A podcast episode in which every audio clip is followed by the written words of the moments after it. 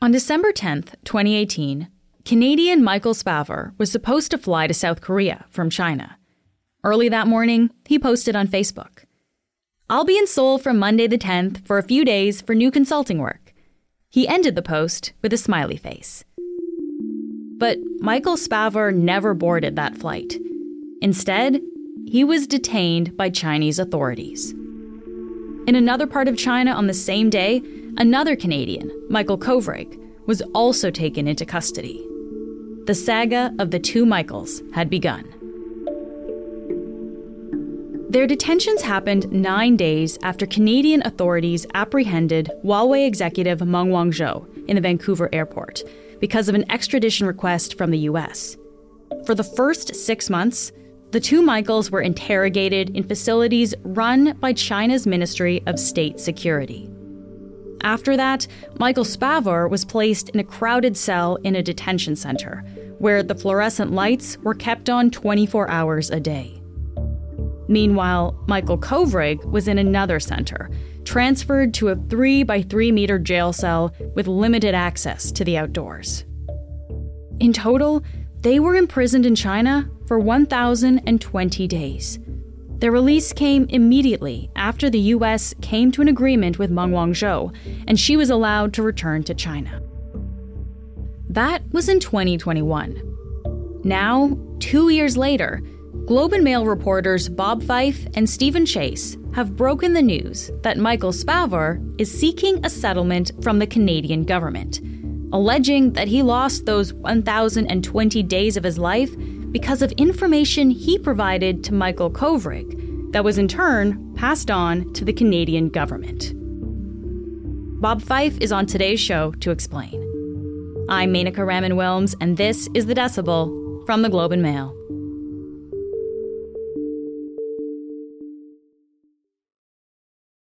Bob, thank you so much for being on the podcast. Always a pleasure to join you. So this is a, a really complex story, Bob. It's it's a big story, too. So I think we should just start off by, by really talking about the men at the center of it. So these are the two Michaels that we hear about. Let's start with the first one. Who is Michael Spavor? Michael Spavor is a very interesting man. He's a Canadian who was from Western Canada and Calgary. He ended up falling in love with uh, China and North Korea. He had a very successful travel tourist consulting business. What makes him so unique, he's one of the few Westerners that not only had access to North Korea, but actually had access to the dictator, hmm. Kim Jong-un. I mean, there are pictures of Mister Spavor having cocktails and smoking cigarettes with him on the dictator's private yacht after the two of them had gone jet skiing. Wow. Uh, so, I mean, this is incredible access. He had not only access uh, to uh, Kim Jong-un, but also to senior ministers, and uh, had, he was able to travel in large parts of the country. He even brought uh, N B A basketball star uh, Dennis Rodman to North Korea. Yeah, we've heard about their friendship. So Michael Spavor is kind of one of the guys behind this then. He was the guy behind it. So so he's had uh, a very interesting life. He he didn't live in North Korea. He lived in two places for a period of time, but both of them were on the border in China, but on the border with um, North Korea. So obviously, Mister Spavor's take on what is going on in Korea would be of real value to Canadian Intelligence Security Service, our Five Eyes intelligence partners, which make up, you know, the United States, Australia, the U K, and New Zealand. Hmm. Because here's some guy who actually has met many of the leaders, and whatever take he would have would be of of real value uh, to Western intelligence agency, because uh, it's very, very difficult for people to get information in uh, North Korea. So let, let me ask you about Michael Kovrig then, the, the other mm-hmm. Michael. What, what was he doing in China before he was detained? Michael Kovrig has been a longtime uh, foreign uh, affairs officer at the at Global Affairs Canada. He has uh, really been fascinated with China and had spent um, time in China at the Canadian Embassy from twenty twelve to twenty fourteen, and then he lived for a bit in Hong Kong. In twenty seventeen, he uh, left to work for a, a global think tank group called International Crisis Group, but he, but only on a, he took a sabbatical leave of absence. Mm. And he, he worked for a program, a very special elite program at uh, Global Affairs called the Global Security Reporting Program. And this uh, real job of, of people who work there was to gather uh, information or intelligence, but not covertly, overtly, uh, and to write up reports. Mm-hmm. And all of this information that he would have gathered are shared with uh, C S I S, the security people in the Privy Council office, and our Five Eyes intelligence partners. They're just as a matter of course. Now, Mister Kovrig, um, as part of his job, he uh, got to know uh, Mister Spavor very well, had mm-hmm. traveled up to visit with him at his uh, house along the uh, North Korean border. So I know people who know both men, and they say that, uh, you know, Spavor and Kovrig knew each other very well.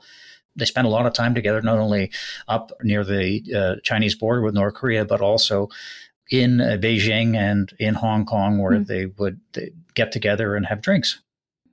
So I, I guess I just want to be clear here, though, Bob. Like, what was he a spy? Uh, no, he's not a spy in the technical sense of the word. Mm. The Global Security Reporting Program officers there, they are not uh, supposed to run agents. They're not supposed to pay agents. Um, they are not supposed to recruit agents, but they are in some ways kind of like reporters like you and me, that they go out and they interview people mm. and uh, and then they write, come back and write reports. But so, the big difference is you and I don't give our information to the government, right? These This is information that is being given to a, to a government. Correct. It is. But they, they're upfront about this, There's, but they're saying that they're not spies because they don't uh, operate covertly. Well, so let's go back to, to what was going on between these two men, the two Michaels. They they knew each other, like you said. Uh, so what does Spavor allege happened between them? Well, Mister Spavor is alleging that uh, he was tricked or deceived by Michael Kovrig. He thought that uh, this was a friend, and when he would ask him things, uh, you know, over drinks or dinner, uh, he would tell him, you know, as anybody would be fascinated about what's going on in, uh, in North Korea, or possibly what might be going on along the Chinese border with North Korea. So his he believes that he did not know that Michael Kovrig was taking this, turning it into reports and analysis, and then sharing it with C S I S and our Five Eyes allies. Hmm. Uh, the Canadian government says, uh, no, that is not the case, that um, these people were picked up uh, randomly, and that one person's actions did not affect the other person's actions for the arrest, that this was basically a hostage-taking in response to Canada's detention of Meng Wanzhou, the Huawei senior executive and daughter of the founder, uh, who was uh, detained in uh, Vancouver, as you know, uh, in twenty eighteen on a U S extradition warrant for wire and bank fraud relating to uh, violations of U S sanctions law against Iran. So they are taking a completely different tack than that. Uh, Mister Spavor's lawyer sees things differently, and I don't know how he, what kind of intelligence he has or what kind of evidence he has. If this goes to uh, court, will you, you and I will be able to see more of the details of this information. You should know that um, Mister Spavor's lawyer is a very serious lawyer. He's got a lot of experience in dealing with C S I S and in the national security realm. He was very successful in getting ten point five million dollars for Omar Khadr hmm. after the Supreme Court ruled that C S I S had violated his rights by going down to interviewing him in Guantanamo and then passing on that information to the C I A and U S intelligence services. So right. we'll see uh, what what happens here, but they're asking for a, a lot of money, in the, what I'm told, in the neighborhood of, of multi-million dollars. Tell us what you can here, Bob. Do we know what Spavor's lawyer is negotiating? Uh, I don't know all the details. I'm assuming that they want a significant amount of money, and then they would sign a non-disclosure agreement. And if they don't and it goes to court, then we're going to see what uh, potential evidence he has. that makes the case for why he believes he was arrested and why he thinks the government of Canada and Mister Kovrig are partly responsible for them being imprisoned. So it's a settlement that is essentially for damages for what happened to him when he was detained. Correct. Hmm. All right, so let me just kind of lay out my, my understanding of this here, Bob. So Spavor is looking for a settlement from the Canadian government because he said he would have never been detained uh, by China had Michael Kovrig not included him as in his work here. Uh, and this work specifically was around reporting on security issues in China, it sounds like. So so basically Spavor is saying that he never consented to being included in intelligence gathering. Like he just thought they were chatting over beers or whatever, but he didn't realize he was going to get caught up in this. Is, is that right? That's correct. We'll be back after this message.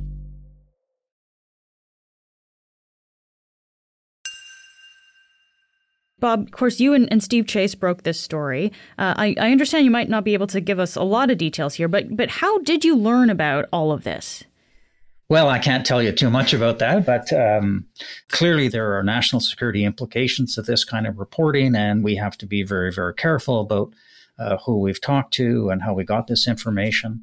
Um, but uh, nobody is denying the reporting that, in fact, Mister Spavor is seeking a settlement from the government and that he is uh, believes that the government and Mister Kovrig should be held responsible for him being arrested, and he wants the, the government to uh, provide a settlement to him. Hmm. So we're just finding out about this now, but but of course, China laid espionage charges against both men. So, Bob, what do we know about what China knew about this at the time that the Michaels were detained? Yeah, so China, uh, the charges were against Mister Mister Spavor was was passing on state secrets, and Mister Kovrig was charged with accepting intelligence or state secrets. Mm. And that's really all we, we know about this. Mm. The Chinese embassy last night put out a statement saying, we've told you all along that these guys were involved in espionage. Yeah, I mean, it, it sounds like the, the Chinese government has a very different definition of, of, you know, what these men were doing compared to the Canadian government. And, and I mean, the, their definition of, of these things in general is broader, right? Because sometimes even journalists get caught up in this this idea of intelligence gathering. Oh, yeah. I mean, uh, China has a vast security service that, uh, as you know, keeps an eye on a lot of people. And journalists are certainly ones that they watch as well. Mm. And in the case of Mister Kovrig, because he had diplomatic cover, uh, he was able to go to a lot of places and meet a lot of people. And clearly, we now know that China was watching everything he was doing. Right. And when he was detained, Kovrig was, in fact, on a leave of absence from his diplomatic post. Right. So so that's why he didn't have diplomatic immunity at the time. Uh, so, so, Bob, I guess we should really get into this a little bit more and, and talk about Kovrig's diplomatic job, because this seems to be an important part of this, especially when it comes to Spavor's accusations here. So what exactly is the Global Security Reporting Program? This is a um, an elite uh, group of diplomats whose uh, main function is to overtly go and get as much intelligence as possible and write it up and share it with C S I S and Five Eyes intelligence community. Mm.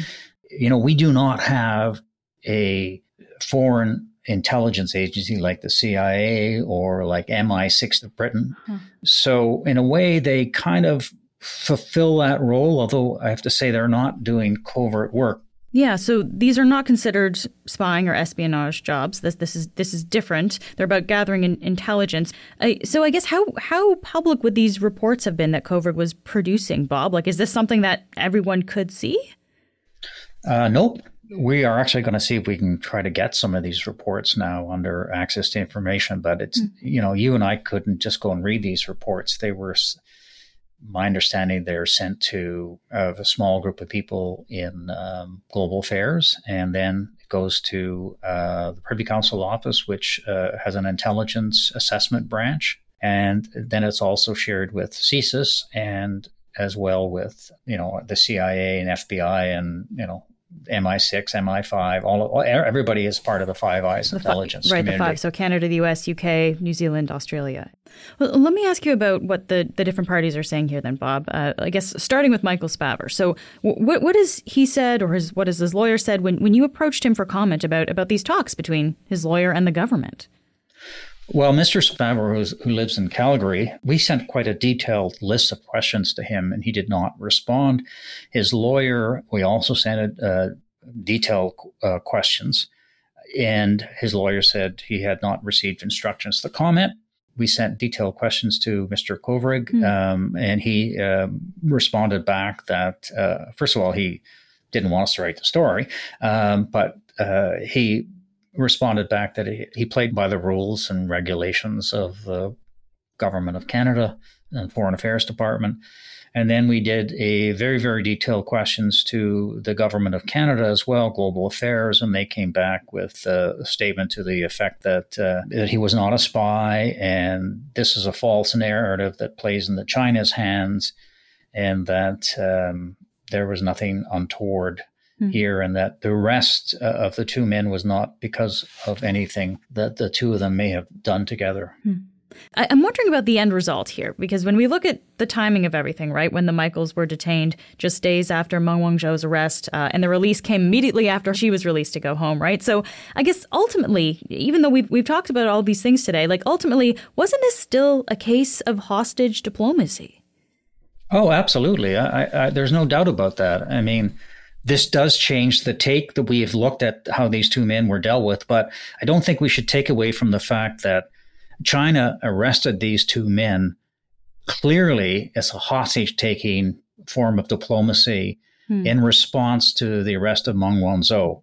So, you know, maybe they would never have done anything about the two Michaels, or maybe they would have. It's hard to know, because I, I don't think we want to take away from the fact that here's what China did. They did this. Now, maybe they were, maybe they felt these were two good guys to pick up, because we have something on them and we can say that these guys were up to something. And the Canadian government, of course, as you know, has, has denied it all along.